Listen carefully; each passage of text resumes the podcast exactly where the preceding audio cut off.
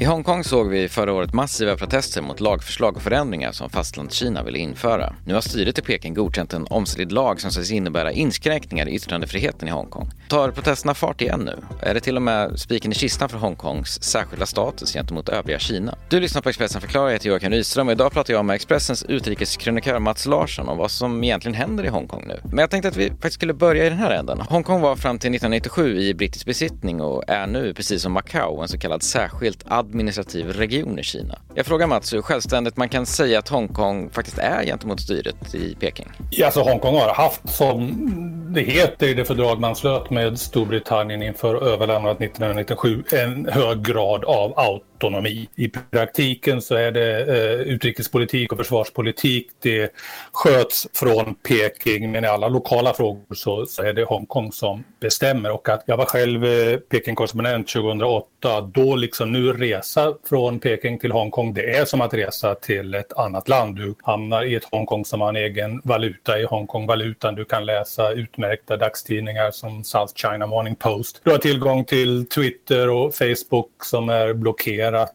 i eh, Kina. Den 4 juni, årsdagen av eh, massakern på Himmelska fridens torg, så har du demonstrationer i Hongkong.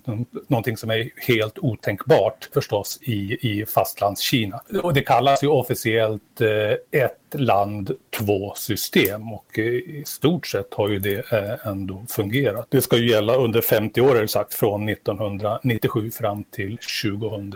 47. Vad ska hända då 2047? Då ska det införlivas? Är det det som är planen på något sätt? Ja, då, ska det, då är det formellt införlivat med Kina och anpassas enligt kinesiska lagar också. Fastlandskina och Peking de har ju varit väldigt intresserade då av, av Hongkong på lite olika sätt. Det har ju framgått de senaste åren. Vad, vad är det egentligen som hindrar Peking från att ta ett tydligt grepp om Hongkong och införliva det som en region liksom som alla andra? Ja, rent praktiskt ingenting. Jag menar, det klart, Hongkong har ju ingenting att sätta emot om, om Kina verkligen skulle gå in och ta över. Men som sagt, man ingick ett, ett fördrag om uh, detta och det finns ju ett högt pris att betala för Kina om man skulle bryta mot det. Jag menar inte minst relationerna mot, mot, mot USA, handelsrelationer och så vidare. Och det är ju trots allt viktigt för Kinas ekonomi att ändå ha en hyfsad relation med, med USA. Dessutom inte minst viktigt också, Kina vill ju också på sikt återförena Taiwan som man ju ser som en del av Kina eh, med fastlandskina och det här systemet med ett land, två system var ju också tänkt för att visa taiwaneserna att se ni kan mycket väl införlivas med oss och det kommer att gå bra. Skulle man ta över Hongkong med våld så är ju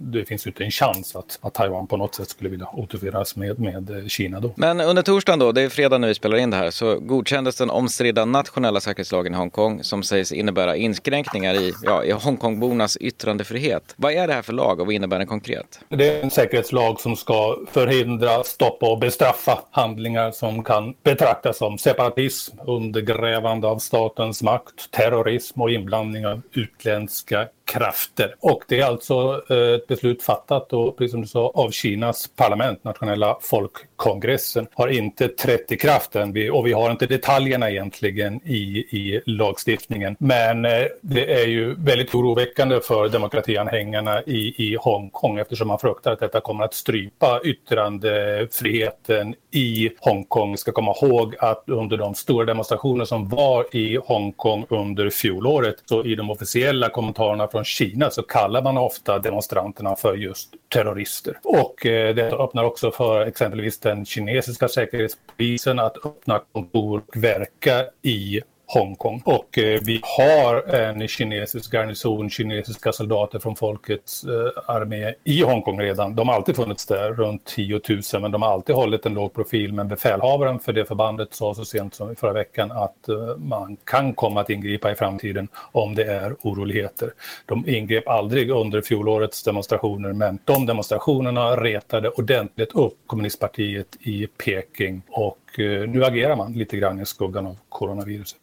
Jag tänker redan i mars förra året så inleddes ju ja, de här protesterna i Hongkong har de protesterna egentligen överhuvudtaget försvunnit? Nej, de, de försvann eh, och det gällde ju alltså en, eh, en utlämningslag som Hongkongs parlament tänkte anta som skulle göra det möjligt vid allvarliga brott att utlämna även Hongkong-medborgare till fastlandskina. Något sådant utlämningsavtal eh, har inte funnits och finns fortfarande inte eftersom protesterna ledde till att man sköt upp den lagen. Men Men inte minst från, min, inte minst från juni så var det enorma protester i Hongkong. Och eh, från början handlade om lagen men sen breddades demonstranternas krav till att kräva även en breddning av, av ordentlig demokrati i Hongkong, att man skulle utreda övervåld från polisen och så vidare. Och trappades upp och det blev till slut ganska våldsamt och vi fick en, en kulmen egentligen i, i november med belägring av universitet och ganska stor förödelse där och det, det dog, om jag minns rätt, också två personer. Efter det trappades det ner och vi fick även val till lokala församlingar i Hongkong där oppositionen, eh, de Peking-kritiska partierna vann en stor framgång och sen lugnade det ner sig. Och sen kom förstås inte minst coronaviruset eh, Det är ju även Hongkong införde hårda restriktioner och har klarat coronaviruset väldigt bra. Det har bara avlidit fyra i Hongkong. Och sen dess, så under eh, vintern, våren har det varit väldigt lugnt. Eh, nu fick vi nya demonstrationer efter beskedet förra veckan att den här nya säkerhetslagen skulle komma. Och vi hade även demonstrationer i veckan kring en annan lag som Hongkongs parlament nu debatterar om att det ska bli straffbart att smäda Kinas nationalhymn. Vi såg dock att eh, Hongkongpolisen nu de är massivt ute. De såg till att inga demonstranter kom i närheten av parlamentet exempelvis i onsdags och man griper snabbt de som eh, vågar demonstrera. Det tog cirka 300 i onsdagens eh, protester. Så att nu får vi se om det, om det kommer nya protester efter den här lagen. Mycket av det här sker i skymundan av corona som sagt och mycket har ju också skett i i dagsljus. Eh, vi har ju sett hur protesten såg ut under förra året. Men vad säger omvärlden om det här? Finns det liksom påtryckningar från exempelvis EU eller från USA?